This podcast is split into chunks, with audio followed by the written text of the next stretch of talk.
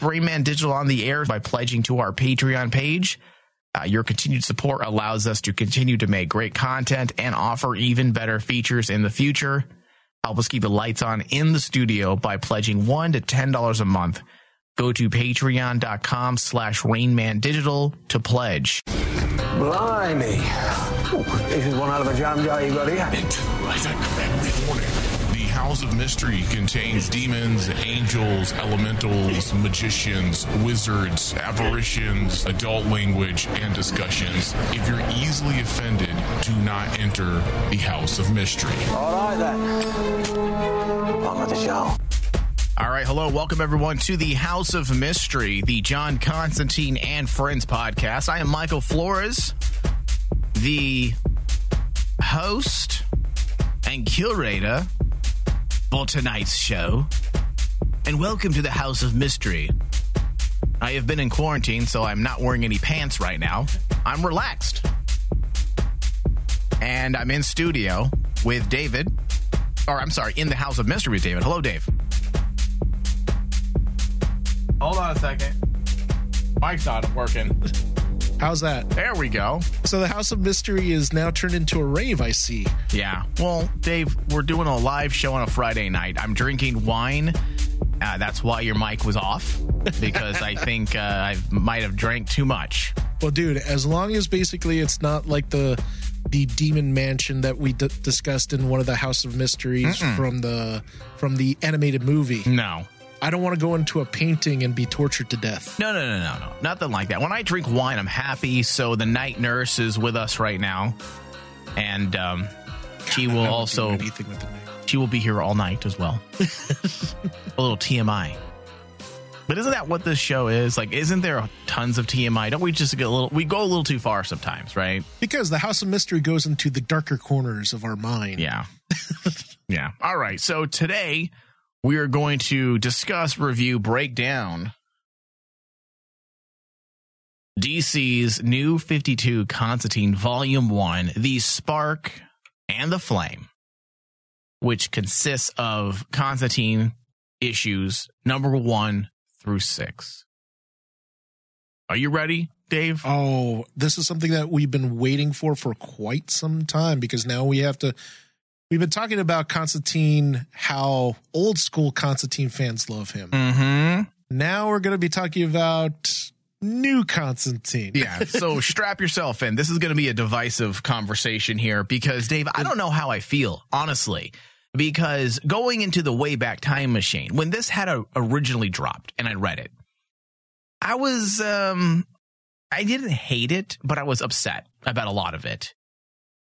But now that it's all said and done and I understand what they were doing, objectively, it's not horrible. It's Yeah. just very different. It's very, very different. And honestly, I was really critical on this when this first came out. I think a lot of Hellblazer because you were you were an old school Hellblazer fan. Not just that. I mean, like the as an old school Hellblazer fan, yes, but you had one of the best writers at that time covering this title, Milligan? which was uh, Jeff Lemire. Oh well, he didn't really flex his creative muscles in this issue. Uh, yeah, I mean, like it felt like Jeff Lemire was kind of like he he was held back because like if you know some of his past works, I mean, especially like Sweet Tooth and uh the number one that everyone talks about with Jeff Lemire is Animal Man. Yeah, well, Dave, to, to be honest with you, after reading these issues, I never have ever wanted to read anything by Jeff Lemire. And that's what a lot of people when this first came out said because His career like, took a tumble after this. Yeah, Yeah. a lot of like the luster that was on his name kind of wore off. And just like what you alluded to, I mean, when you actually, now that everything's done and we get to actually see what the overall game plan was for Constantine to put him into the new 52, Right. we kind of understand it and we kind of understand why Jeff Lemire, just as creatively, had to be held back. Because I don't think he was held back, Dave. for me, I think it was. Hi, I think it was his own doing and I'll and we'll get into why. Yes. Okay, because you know what? Let me let me save it because I don't want to jump too far ahead. But Yeah. the this title besides the obvious is regarded to some as divisive due to how the series came about because at this time the original john constantine hellblazer title was still being published but it would soon come to an end to make room for DC's massive marketing push known as the New 52. Yes. And that's what really rubbed people the wrong way because many people were like, well, okay, you want to bring a new 52. There's tons of different titles out there with, with characters that aren't directly tied into the, the main DC title. You have side stories all the time. You have the Elseworld titles. You can bring in Constantine and do what you want in this world, but also keep the Vertigo stuff going. But mm-hmm. no, they brought it to an end and canceled an issue that was running for years 300 titles or 300 issues. And it was just canceled because DC decided they wanted to revamp their line, their, their IPs. And that's why so many people were upset because of the cancellation of a title that wasn't floundering. Yes, at times when you're close to 300 issues, sometimes the stories can can get a little stale, right? Yes. But that wasn't the case with Hellblazer. I mean, Peter Milligan, who had written, uh, I believe, issue 250 through 300 for Hellblazer, was on his A game. He Oh, wasn't yeah. doing anything wrong. And yet, hey, you know what? We're going to do a little marketing shift, everyone. And this means some cancellations. All right, cool. What are, what are we going to cancel? Some titles that aren't being read that much, that have no fan base? No, we're going to actually cancel Hellblazer. Wait, what the what fuck? the fuck? Wait, what, are you? You're joking, right? No, no, no, no. We're gonna go ahead and do that. and uh, because unfortunately that world is a little too scary for us. yeah, and we want to bring him into the main. We want him to play with Superman and Batman. Like what? What, what the fuck? Is this? Is this a? Is this April Fools? Come on, this isn't real. We want him to to uh to kind of bang Wonder Woman. What? I can get behind that. now that's the first good idea you've had. so when this happened, I had very strong feelings about it. And as I said at the top of the show, in retrospect, the new 52 Constantine was not a complete failure. No. Was it different? Absolutely. Very different. But looking back, this marketing gimmick ultimately did what it was intended to do. And yes, the new 52 overall, even to this very minute, is considered a failure to most people. to most people, but when you a big actually disappointment. when you actually look at the long game to New 52, you begin to see that basically what they were able to do was they were able to take titles and characters that were floundering before New Right. 52, all of a sudden change them up, make the fans, you know, Care. miss them Yeah. and care about them. Yeah. And suddenly they have to bring them back. Right. They do that to Superman. They did it to Batman. Constantine, this was the perfect example of that. Well, yes, with the, with making him disappear from Hellblazer, but when you look at, in my opinion, okay, the single greatest thing the New Fifty Two did was it did do exactly what they wanted to do. It brought Constantine to mainstream appeal. There were a lot of people that, yes, I've heard of him. I saw his title on the mature rack under Vertigo. I never really wanted to go there because I, I more I read these over here. There are a lot of people like that and i'm not diminishing them as comic book readers. I'm not talking bad about them but there are and i understand. There are some people that don't watch certain things Yeah. on tv because of the mature factor. I get it. And the mm-hmm. same thing applies for comics so i understand that. So the goal was to bring constantine into the mainstream essentially and say hey here's a character that can benefit from a little mainstream appeal.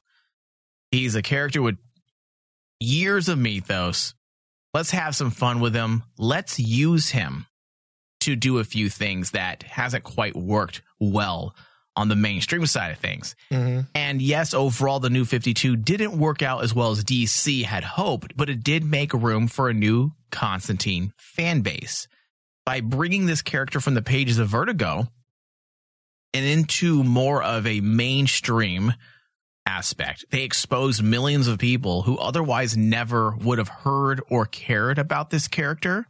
And I will say for me, the absolute best thing to come from the new 52 besides the injection of new life for John Constantine as an IP, okay, as an IP, is Justice League Dark, led by JC himself. Oh yeah. Yes, I do have some strong feelings at times about some of the writing within JLD, but overall, the concepts, the stories, the backdrops were very cool. And it was something very different, and it was a great way to introduce new readers to the faces of magic. Yes. So that was the point. that was the point. Exactly. And looking at it from that point of view, it is a success. But ultimately, as an idea, the new 52 failed. And I'm, we're, As we're an idea Getting, and financially. right. And we're not going to get into all of that because this is a new 52 show. We're No. talking about Constantine. Mm-hmm. Now, we've got to focus our conversation. And to make this a bit more formal, let's get into the details here, Dave. Okay. Constantine Volume 1, The Spark and the Flame, which consists of Constantine issues 1 through 6, was written by Jeff Lemire and Ray Fawkes. Mm-hmm. It includes a quest to find the last piece of a powerful mystic artifact and Constantine's run in with the power of Shazam. Yeah. I still don't know how I feel about that. There was a moment in these issues where Constantine essentially stole the power of Shazam, I believe in issue five. yes. And was it cool to see Constantine have the Shazam power? Yes. it was ridiculous. It was ridiculous. That's the next thing I was about to say. But Yes. it was ridiculous because it really didn't serve any story. And that's how you can look at a lot of the new 52 and Constantine. There are cool moments. You're like, that is really cool. A little over the top. but that's I the can- whole point. Right. It is the whole point, but then it's missing the the the nuanced story aspect. There, It's Mhm. missing the why. Why did you do that? Okay, you did it, but why? And that's something the the regular Vertigo Hellblazer title is doing currently right now under Si Spurrier's leadership, and of course, old pre New Fifty Two Hellblazer, right? Oh yeah. there was always a why behind what was happening and i felt like it was a lot of flash and coolness without the actual substance, behind it Behind it. Yeah, and especially it's even more jarring to a character like Constantine because you got to remember one of the core con- uh, tenets of Constantine as a character. Well, it, it's one of his most famous sayings: "You cheat the system, and you have to expect." And it tries co- uh, to compensate. Nobody really understands how or why, but it does. Magic is costly, And I you don't- take what it didn't you didn't earn, but you have to pay for it. yeah and when he says you don't know how or why i'm like no like explain how or why because in, uh, in fact, Exactly. in the books of magic You uh, explain of why. uh, the 93 series that we covered, there is a why. Yeah. And we understand why. But for some reason, in the new 52, Jeff Lemire was like, I'm going to have him just say, hey, we don't know why, but there's a cost. We always knew, Knew- why. We always knew why, and we know and the that why there's a is what, cost. and the why and the how and the because is what defines Constantine as a character. yes, And it's his motivation. It's his core motivation. And that's why this series frustrates me Mhm. because those moments. Like, Jeff, did you never read Constantine? well, here's the problem with Lemire's writing, especially in the very beginning. There's times when you think he wants to say something, but then he doesn't. And it's like, just as a uh, as a Lemire fan that I was coming off of Animal Man, where he his writing was fantastic. He explains why everything works in that universe. So you're saying he was stunted a bit? You think he was I honestly prevented? feel, yeah, he, Yeah. I, it, it feels like he's stunted. He's like, I want to tell you why, but oh wait, here's this, here's here's Constance saying we don't need to know the why, so I I guess I shouldn't. Okay. But- well, this is why I don't agree with you, Dave, on that. And usually you and I are always agree. And again, I have never read Jeff Lemire stuff except this. Okay. So I will also say that you have read Jeff's other work, Yeah, but Peter Milligan did a great job with the first volume of Justice League Dark. oh yeah, A lot of people don't realize that Peter Milligan, again, being the man that was writing Hellblazer up until it got canceled, was also tasked to start Justice League Dark. And I was completely em- just drawn in with that first volume. I was like, this is different, but really cool. Loved it. It was a great starting point. And then he leaves after volume one because he was just there to get it started. And Yeah. guess who takes over? Jeff Lemire. Jeff Lemire. And he starts with his own version of the books of magic. And it's a fucking disaster. It's a disaster. it's a disaster of a story. And that's why I have never managed to be a true fan of Jeff Lemire because he has lots of good ideas. He does. In fact, that's what a lot of the critics were saying Yeah, back in 2011, 2013, when this all started. Great concepts, cool settings. But where's your story, bro? exactly. Where's your writing at? I mean, think about think about how the this particular volume opens up. Mm-hmm. You have John Constantine traveling from place to place for the first time because you got to remember all of Constantine's stories have taken place in London, Right. and suddenly we're seeing John travel from New York uh, from London to New York, And we don't know Norway. why until later. We don't even know why. No, we kind of get the idea. I want to say in issue four. Issue four, yeah, Issue but in the four, you first fu- issue, You, you No have no reason. you have no idea why he's in the United Mm, States. exactly. Yeah, th- that's a There's problem. none. That's a problem. And then even even toward the end when you get introduced to Because they don't say anything in Justice League Dark either, do they? no, Which was running what two years before this, and, Mhm. and I don't rem- and I read all of it, and overall I like it, but I don't think they ever mentioned why why he travels so much. In fact, I remember in the first volume, he was pulled over because of Madame Xanadu. She pulled him over into where they were at, yes. but then he never went back. But then these issues, in issue four, they allude to the fact that there's a curse and he can't go back or he'll dies. Or he'll die. I'm yeah. like, well, when did that happen? When did that this, happen? When did this curse happen? great idea. Just like what you said about Lemire. Great idea. And Dave, if we miss something out there, let's say there's a side story or we just have forgotten because it's been a lot of years, please tweet us at Hellblazer fan and let us know if we missed something as to why he when this curse happened. Which I the curse was. I don't want to jump all over the place, but go, Yeah. go ahead, Dave. Go ahead. But like, and and then on top of that, so you introduce a cool concept, a cool idea, doesn't go anywhere. Yes, later on we get to uh, a, a, a slight allusion to it, but it's again a great idea, no execution.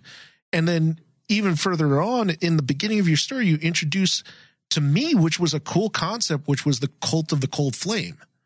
oh yeah, definitely. You tie it to Sorcerer Sargon well, and well, and like mainstream version. mainstream version, which is a true. hot daughter with big boobs and her ass hanging out. But here's the thing: cool concept, right? Mm-hmm. Does it even amount to anything? No, Nothing. Eh, right. the execution is no non-existent. and that's why I'm so torn with this issue because I will say I did enjoy it because yes, we essentially get a story about a John Constantine that has now moved from London to New York, like you mentioned, and we're tossed into a story rather quickly that revolves around something called the Croydon's compass, I believe, and that is a cool concept. Cool concept. The concept was designed, or I should say, the compass was designed by a mad wizard named Angus Croydon. And he had committed murder and cannibalism in order to fuel the power of the compass. How cool is that? That's That a cool is idea. ama- That is fucking awesome. Awesome concept. I cannot get more on board with that idea. I mean, the compass is dangerous in the hands of evil because it can point the direction to any magical resource. I mean, talk about pushing pushing the envelope in terms of risk and really bringing the idea and the full concept of magic into the regular DC imprint. It works.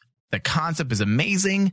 And, you know, John is tossed in this whole scenario because he's intent on keeping it out of the hands of evil. But my biggest issue with that concept is what are they all about? We're introduced to Sargon, right? yes.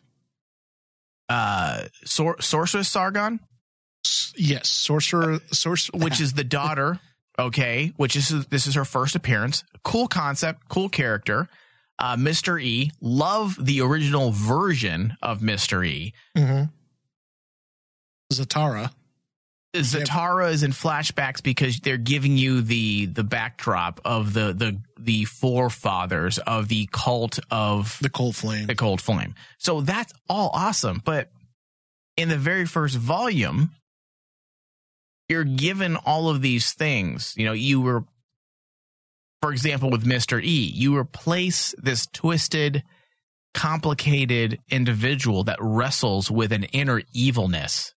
That's the type of character he is, or Yes. he was.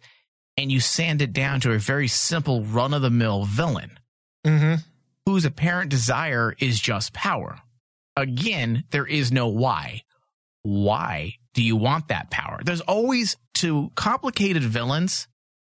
When you have a complicated villain like Mr. E, for example, in the Books of Magic, the 1993 book series that Yeah. we had covered, Mr. E wasn't entirely on the up and up. No. I would even say at that time, even though he was working on the good side of things, he was a man that was dangerously close to being evil. oh, absolutely. Okay. But you understood why he was evil and why he was doing what he was doing. D- Do I feel empathy for him? No. Do I understand his perspective? Yes, I do. With this version of Mr. E, it's just I want the compass because I want power. Well, why do you want the power? What do you want to do? exactly. There is no there's no whys to anything. and if and, and the frustrating part about the Mr. E part is like if he's a character that's totally based on I just want power, um you're coming from a series of the, the books of magic Oh, God, where he's so dealing good. with the most powerful he's he's dealing with the most powerful being in magic that just came about in uh oh my god I forgot the character's name Tim Right. and Timothy Hunter Yeah. and I'm like going, you just want, you know about, you remember Tim, right? Right, Mr. If you just want power, where, Well- what about him? Well, that's the thing is that these are ver- okay. So John Constantine, this is why it gets confusing. So this version of John Constantine has all of the history of the Vertigo John Of the Vertigo John He Constantine. has the history. They mentioned Newcastle. They mentioned various other things. So it is that John Constantine. But at this moment, he jumped into the, the world of the of the surreal, of the capes. where at of the capes. And yes, capes existed in the Vertigo run. That's not something we're going to argue. He did it. They did, but there was a more grounded aspect to the Vertigo run. This is not grounded. This is 100% in the world of Superman, up, up, and away, team ups, crossovers, flying people, women in hot pants. Like, it's a thing It's a thing. And it's fine, it's cool, and it's, it serves its purpose. But John Constantine shares the same past. This John Constantine shares the same past as the one we knew in Vertigo. Mm-hmm. But many of these other characters don't. And that's what was frustrating about it. it's confu- Honestly, it's confusing. It's confusing to a reader of the Vertigo runs or the older DC run, uh, or fans of the Trenchcoat Brigade. You're like, wait a second, who? Why does Mister E look like uh, um a, a a Joker character without the makeup? with without the makeup. And why does he look like a vampire? Yeah, it, it was a little confusing. So those are some of the things I wrestled with. Now, volume one is, and this could be the very reason maybe Jeff Lemire was just handed more than he can he can handle, and that's not a bad thing. We all have our limits. Yeah. Um, volume one is a bit of a mixed bag. Jeff Lemire and Ray Fawkes were essentially tasked with a lot of things at once. Starting a new era of Constantine, new stories, characters, settings, while also trying to work in the big DC crossover that was also going on at this time, which was the Trinity War. It was an 11 issue comic book story arc Yes. Okay, now the 11 issues just was the main story because then you had an endless amount of side tie-in stories. I I'm in the middle of rereading them just so I can have more um perspective or context of of the Constantine volume 1 when I had decided we were going to cover this. I'm like, "You know what? I'm going to read I'm going to go back and reread the entire Trinity War as well co- so I can see how the world of Constantine is being affected at this time. And for the most part, we're probably going to cover it, Dave. So get ready. I know you don't like the Trinity War, but we're going to cover it eventually because it has a lot to do with, uh, or I should say, the Justice League Dark played a big part in Well, the, the- Trinity War. Well, the problem with the new 52 now is yes, I'm not a big fan of the new 52 and the Trinity War, but then with the current landscape of like DC, Right. Yeah. then it all comes into focus and you begin to realize there was a there was a method to this madness. There was a method to the madness. And it- yes.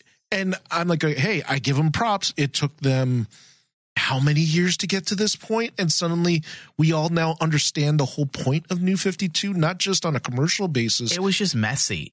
but on a narrative and it, it it's all gets explained in this epic moment that I personally liked. I liked the you know the whole uh, doomsday clock storyline was Yeah. really interesting. And then when you get to the payoff and you say this is why the new 52 happened.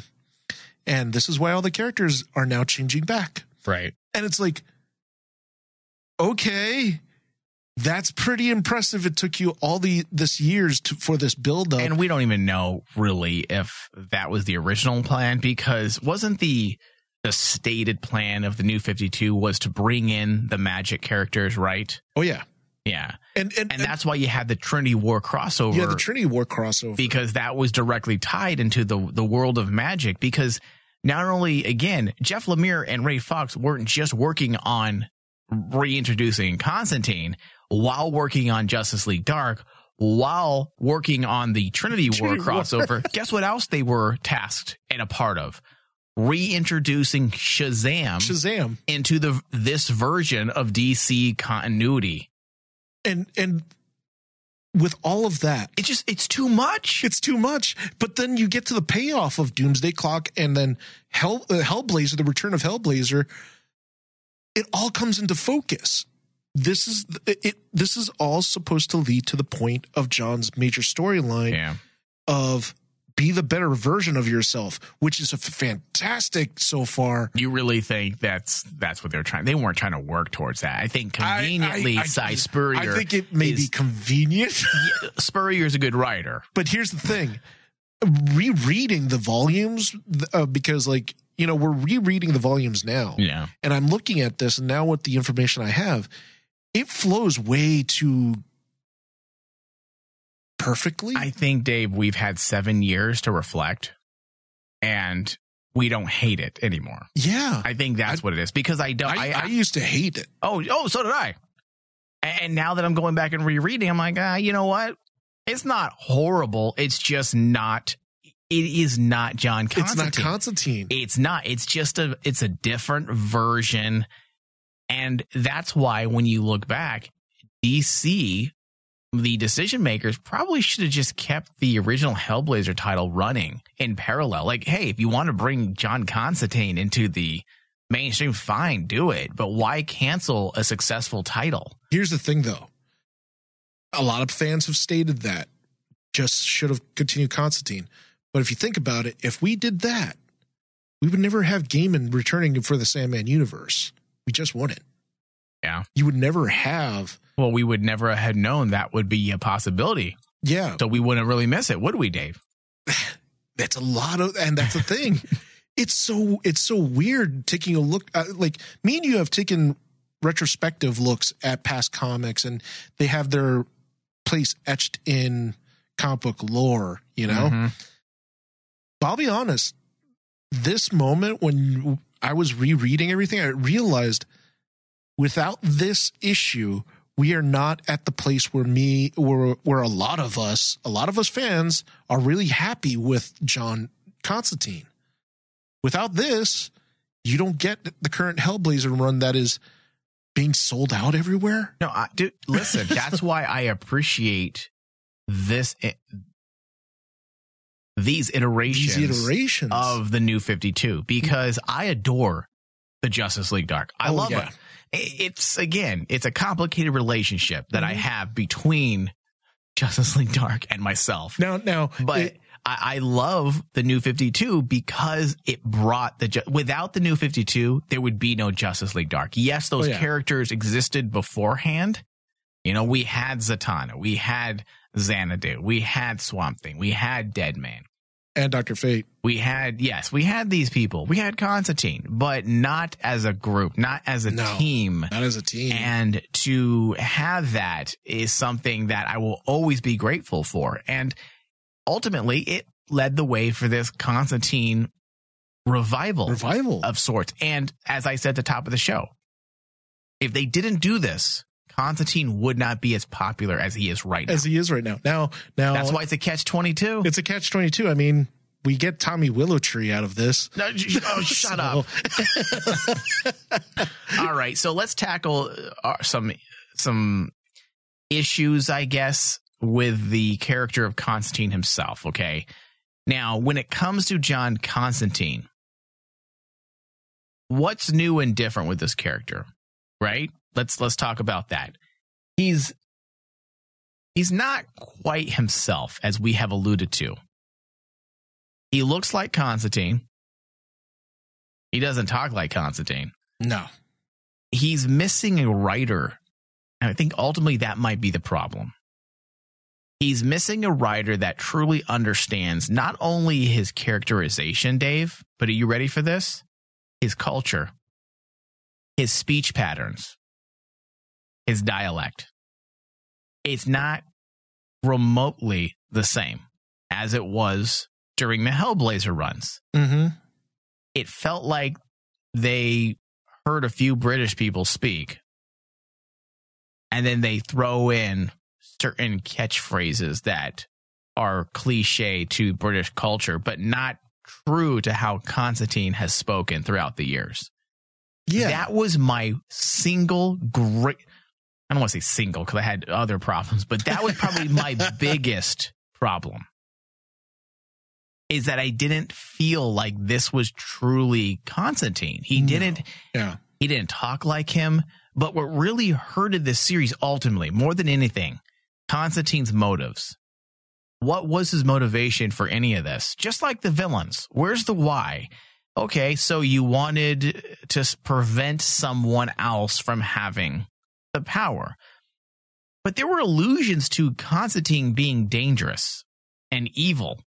And I- Yeah. okay, so that, that wasn't just me, right? No, it's not just you. I saw this too, and I was like really, really confused at first, first couple issues seeing this because John doesn't do things out of malice.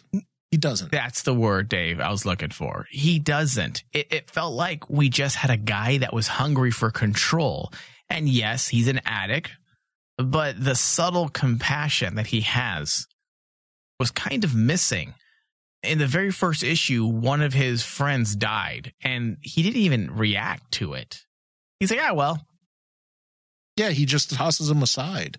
And in other issues of Hellblazer, yeah, he might do the same thing and he would move on because he he's very good. He's an expert at kind of shutting off his emotions, right? And feelings. Yeah. But we see that. We see him struggling.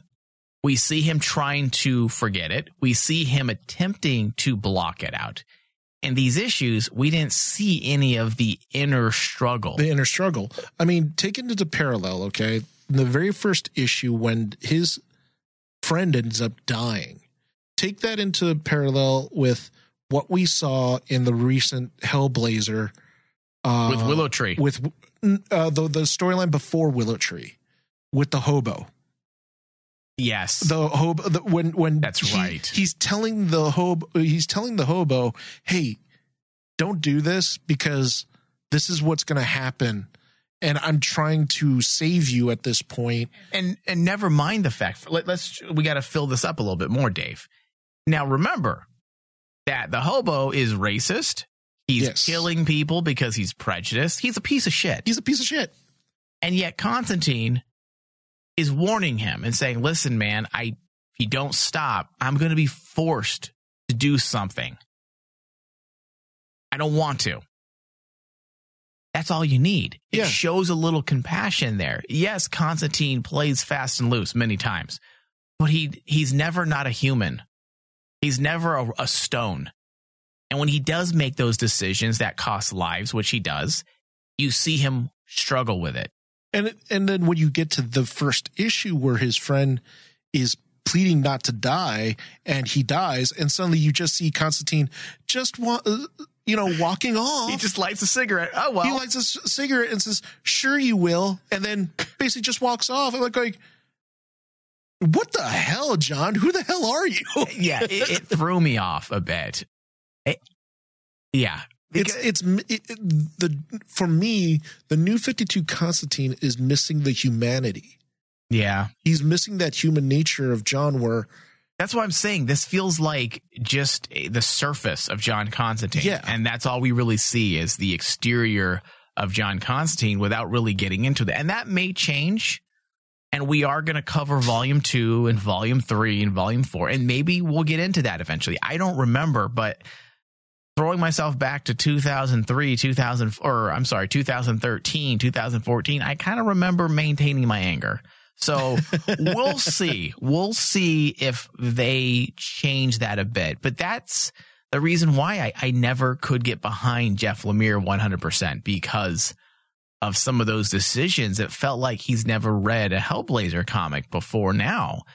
I mean, you could probably read two issues and, and read two issues of one of the best written or I should say read two issues written by one of the better writers that wrote Hellblazer and I you would probably understand who this guy is. Mm-hmm. So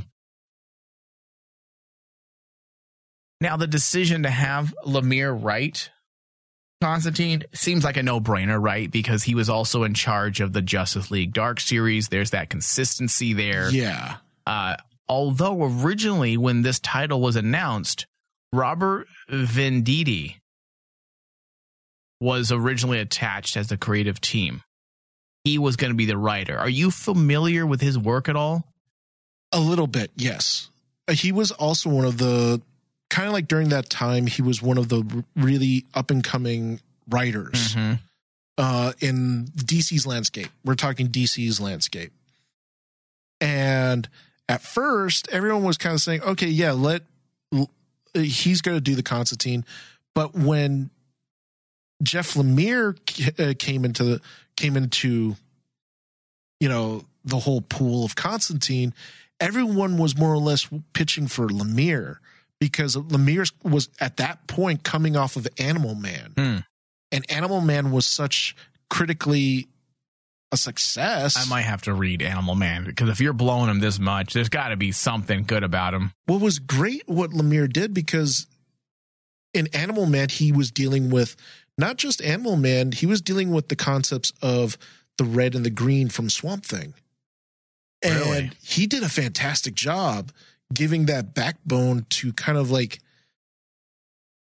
it, beforehand, everyone understood the side of the green but then Jeff Lemire went into the side of the red, which was the polar opposite of the green. And it it's it's the source of Animal Man's powers. You know, he could tap into all animals in the planet. Of course, they all have to be undead, but still, he taps into the red. And he did such a fantastic job. When DC saw this, they said, you know what? He's coming off a hot title right now. Hmm. We need him on this title because Constantine's our bread and butter. You know, th- I'm not saying that just because I'm a big Constantine fanboy, but at that time, there was a huge push to try to make Constantine relevant and put him into the echelon of Superman, Batman, and Wonder Woman. Right. Especially with the introduction of Justice League Dark. Right. That was the whole point. Yeah. You got to put your best writer right uh, on that title then. And everyone was like, yeah, put Jeff on it. Jeff Lemire will do fantastic. Look what he did with Animal Man. Well, Look what he did with with a character that was at that point Dave, Dave, listen, I, I, I, I hear you, bro. I hear you. but And like maybe you should give me something really. You know what? I will be fair. Give me something that Jeff Lemire has written. I'll read it. That- Something that you feel is really well done. I, I will think- read it. I think Animal Man. Just read Animal Man. Okay. That's what made me into a Jeff Lemire fan. I mean, dude, uh, the books of Magic storyline and Justice League Dark is some of the worst comics I've ever read. yes, Sadly, especially, and it was so upsetting because Volume One with Peter Milligan was on point. Well, a lot so of I, a lot of comic book people have pointed out that Jeff Lemire did fantastic. If you don't, if you gave him titles that basically didn't have a lot of they didn't require talent. no like responsibility, like if it's not a big franchise, Yeah, he does fantastic. But then you gave him the big franchises. Okay, see what you can do with the books and, of and maybe he was stressed. Maybe it was just too much going on. You know, and I will say, I, there's some there's some validity to that too is like a lot of writers a lot of writers i've always read articles where writers have dreaded writing for major characters like a superman oh, I'm sure. Yeah, or a batman Yeah. Well, why do you want to face the wrath of idiots like me Exactly. on social media? and then let's face it this is why I, I say constantine is a very iconic character and he's big he's not small scale he's not he's not buddy baker. He's not animal man. He's john freaking constantine. He has a cult following. he has a cult following. Yeah. and then when you throw that onto a writer who's probably not up to the task of actually dealing with that type of stress you get something like that. You know no one can no one can bat you know no one can play with the big boys so to speak. You know? Yeah. Well, I will say that I'd like to have read what Robert Venditti had planned i think so too because after seven years of reflection, what ultimately didn't work for me was Jeff Lemire's Writing. involvement. Yeah, I mean, his story ideas were good. I didn't have a problem with the ideas. There's some pretty solid fucking ideas here. But I think he was the weak link, even in JLD, the weak link, because as I said, when he took over volume two, it was like night and day. You can feel the shift in writing quality. In fact, I remember being surprised. It's like, wait, what happened here? And I'm reading the very first issue he read or he wrote, and I'm like, this is off. I'm like, oh, okay. And I didn't even, I didn't notice that they had handed off the reins to Jeff Lemire. I thought it was Peter Milligan still writing. So even before I knew there were different writers, I had already felt it, the difference when I was reading. You can feel the shift in quality. you can And the problems I had with his JLD run were similar to the issues I had with the overall new 52 Constantine, except that Ray Fawkes did a much better job keeping the narrative tight. The concepts were interesting, but never fully explored. And I felt like Jeff Lemire had this idea that Constantine, as I said, was a villain of sorts mm-hmm. at times. and and just to add to your to your what if scenario, right? If Mhm. Venditti did it, look what Venditti went on to do. He went to actually he jumped onto Yeah. Green Lantern at that point, Yeah. and Green Lantern exploded on the scene. Like it became one of the hottest titles during that time, and one of the only really hot selling titles in the new 52 was Green Lantern. Wasn't one of his titles also picked up and turned into a movie? I think. Was look it um Surrogates? I think so. Does that sound right? That sounds right, I think. Yeah, but Yeah. Yeah, The Surrogates, his first comic book movie. The story was later adapted into a feature film starring Bruce Willis and Ving Rhames. Oh yeah, see? So he was definitely and when did that happen? What years were that? That was in I think around 2002. Oh, 2002. Okay, so Yeah. he had already made a name for himself for a while. So, Mhm. yeah, so we also had the introduction. This is definitely worth mentioning. Um, we had the reintroduction of Papa Midnight. I want to say in issue Yes, four, and I did like that issue. I did. Uh, I and, did the, too. and the reason why, because it was a more grounded issue that focused on Constantine as a person. And that's my favorite issue of all of volume one because it was about a man who had no friends. Pretty much. And I'm like, okay, Yeah. this is fucking good. This is the and, and the thing is that's a that's something that's very familiar to Constantine. He's a man on his own. You know, he he doesn't have many friends. Yeah. And the fact that he doesn't want to tell anybody that he has no friends, but he goes about his business eh, because it's basically a day in the life of Constantine. That's what issue number four is. He walks around, he stumbles into trouble, he realizes that his friends want to kill him, people are out to get him. And then we get the introduction of Papa Midnight, which, holy shit, dude, for a regular mainstream DC title to show beheadings and bodies cut in half That was intense. and their intestines hanging. I'm like, nice. Good job. I'm glad they didn't refrain from at least a proper Papa Midnight type introduction. Now, his wardrobe choices, uh, a, a little ridiculous. Eh. It, it fits Yeah. the new 50, it fits the regular DC line, you know, the, the cape vibe. Yeah, the the, outlandish, the outlandish, Yeah. you know, over the top stylings. But I will say issue four is definitely my favorite one because you cut away all the larger than life shenanigans, the villains that really didn't have a lot of development, and you just focused on On Constantine. Constantine.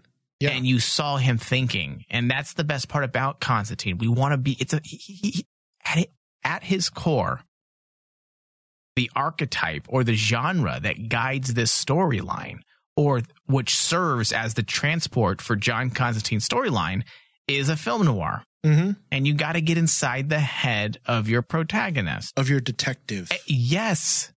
Yes. And, And- in issue four, there were those moments where we, we were truly able to get inside of Constantine's head. And that's the thing that I think was missing out of the new 52, where if you look at the Hellblazer and the Vertigo run of Constantine, Constantine is a detective. He's Is he the greatest he's a thinking he's he's he's a thinking man's hero. You know, there's a he solves puzzles, he solves crimes, he figures things out. He's like Columbo. here and the, the the one thing I always had a problem with is like, well, what what spell is John going to use to get himself out of this problem? And that's the trope that basically I was totally against with the new 52 Constantine is like his magic is secondary. The power of Constantine is his his mind. freaking mind, Yeah. his mind and his wit, because he could talk himself out of He's any cunning. scenario He- yes. and I, I I enjoyed this issue too, especially with the introduction of Papa Midnight, who's one of my favorite characters. Right. we need to cover his miniseries. Papa Midnight is like you want to do a story about him, but also you kind of don't because it's going to be really dark, and you might not like where you go. I hope um the new Sandman universe. brings brings in Papa. Oh, they got to. Please. They got to. Please. The the only problem is is like Or at least a dead man. I'll go de- listen. Deadman? Toss it up between Deadman and Papa Midnight. Those are my two favorites. yeah. I will take either or. I'll be happy with But- either one.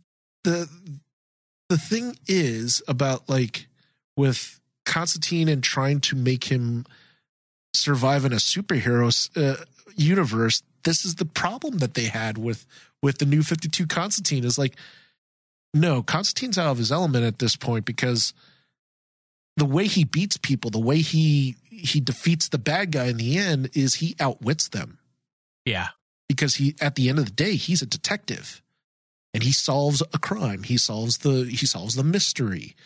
And it's one of those things that i think got gets overlooked in all of new 52 when it comes to constantine is like i really do not like like it when they focus on oh constantine has to go find this artifact. Why does he need the artifact? What's the cost that he has to take to do it? Oh no he just has to travel to norway. Yeah. okay. Yeah. And why does he have uh what is it, a pet store? Why does he have an entire like magician's room underneath the pet store? underneath the I mean, it's Why- cool. Why, is he in the United it's his States? bat cave. it's his bat cave, but Yeah. again, it's kind of like Why isn't he? uh, Do we know why he's not using the House of Mystery? I, I can't remember at this point. I think the House of Mystery was separate at this point because, But like, this is running at the same time as as Constantine, as the the Trinity War crossover, which he has the House of Mystery. So why is he hiding out in the bottom of a of a, a pet store? of a shitty pet store. You store. have the House of Mystery. It's almost like they're two separate stories and, you, and and that's the thing is like they never or two separate this. universes. Yeah, there's some inconsistencies even between JLD and the Constantine storyline. It feels like they're just a little messy. So, you know, and honestly, Dave, we're not the only ones. The fans weren't the only ones that that had issues, which is sad, kind of. But even the announcement was met largely with disappointment from the industry. because a lot of people really, really questioned if he could, if this character could fit into the DC universe. DC's own creators were iffy and disappointed with what was going on with Constantine. Because you got to remember, if you're writing comic books, you're probably a fan of Constantine. Yes, And one of the writers, Joshua Hale uh, Fialkov, I want to say is how you pronounce his last name. He was the writer on I Vampire, which, in its own way, I Vampire is actually pretty fucking charming. Oh, it is. It okay, is. so you read it? I've read I Vampire. dude, I, I- really like it. I like it. It's a little melodramatic, but it's the, it fits into the whole vampire idea. You know, Idea, especially in the DC landscape. Yeah, I I, like mean, it. it, it, it's a very charming book. Yeah. So he expressed sadness. I, I think I remember this. I think I remember Publicly- this. Yeah. Publicly, he expressed sadness because he said he would never get to write the real Constantine. And he noted crime author and former Hellblazer writer Ian Rankin stating, also, Constantine was the only comic book character he ever wanted to write for. And comic writer Leah Moore expressed doubt that Constantine could replace Hellblazer, among others. Yeah. As a result, DC co-publisher Dan DiDio issued a statement defending this decision, stating that Hellblazer has had a long and incredibly successful run. And that's a tip of the hat to all the great creators that have worked on the book over the years. The new Constantine series will return him back to his roots in the DCU. In the roots. DC universe. Okay, listen. Yes, back to his roots on the imprint that he had started on, but the imprint from. T- oh, come on, Dan Dio. You, you know better. That's why I think The that's why I was also think, very different. The reason why they even made Vertigo was so they can tell, continue these stories without changing what was happening on the DC mainstream side and without offending people and without worrying about the, the rating systems and censor board. Let's put it on a mature title. That was the whole point. So Dan DiDio's a reasoning behind this. We're going to bring it back to his roots. no, you didn't. You just re- you just put it back on the imprint that it had started on. yes. So Constantine has received mixed reviews from critics, praising the story but criticizing its characters, setting, and artwork. That's essentially what we had just been do- doing. Well, Well, uh, we're, the we're, last we're thing okay that- with the story, right? Which Yeah. is the, the story is generally the ideas. the story, the ideas are really good. I mean, the last thing too is like even the artwork. I mean, normally I I I forgot who the artist is that was covering um the title, but at the time it really felt to me like the art was trying to be Hellblazer. It was desperately trying to be Hellblazer with its quirky angles and oh look, let's let's try to give more like let's make the characters look a little bit more I don't want to say this, but uglier. Uh, let, us make them look more scruffier looking, so they look edgy. And I'm like going, all the art just ma- it, it is telling me is like I want to be Hellblazer, but I can't. all right, so Dave, yes, very different, but honestly, this is where I'm okay with it. Uh, Renato Guedes, I believe is his name, is the artist for at least the first volume of Constantine. Now, going back into the time machine, okay, yes, vastly different style. You go from a film noir, like horror vibe, to something more Superman feeling. And yes, appropriately so, we're dealing with the main DCU, right? Yes. So I understand it, but I think at that time it was shocking. But reading this seven years later again, I'm actually okay with the artwork. I actually enjoyed it for the most part.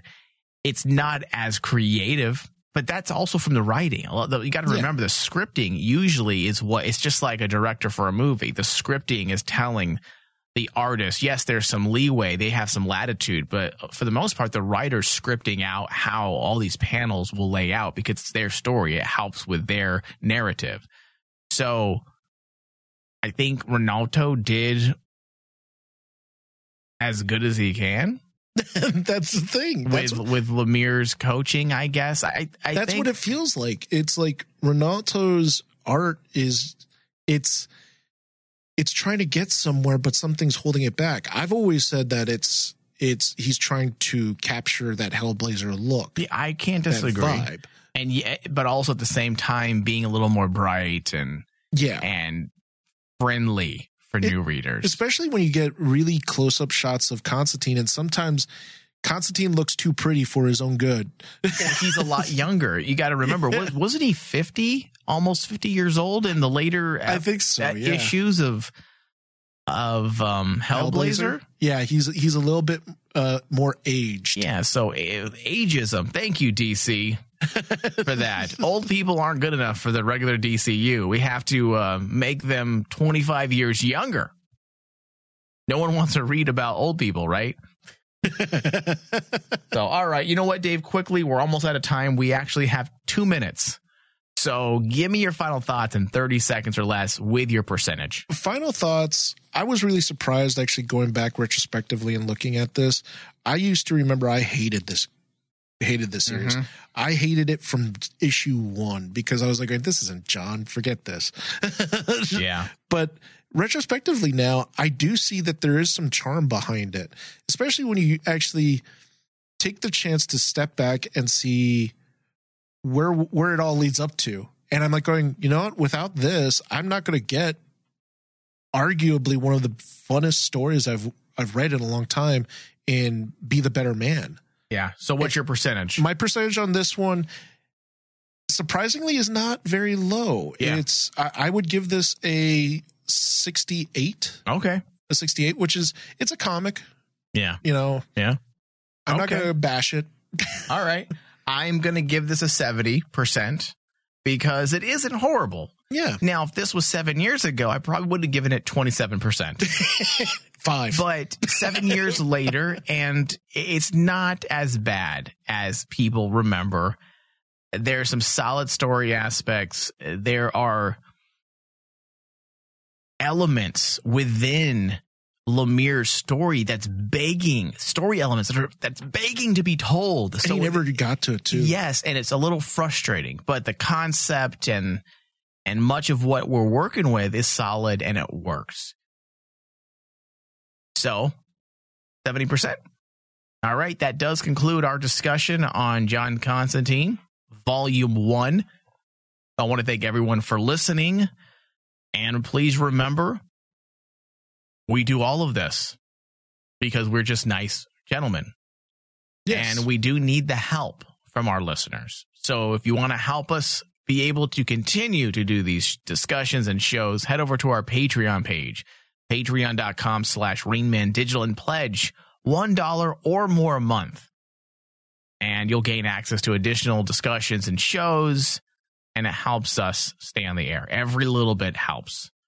Thank you, David, Thank you. and good night. Work on your mantra like Tommy Willowtree. Jesus. Not going to work, David. We're trying to make fetch happen. Kabucha. Okay, maybe that one. My name is John Constantine. I'm the one who steps from the shadows, all trench coat and arrogance. I'll drive your demons away, kick them in the bollocks, and spit on them when they're down, leaving only a nod and a wink and a wisecrack. I'll walk my path alone, because let's be honest, who'd be crazy enough to walk it with me?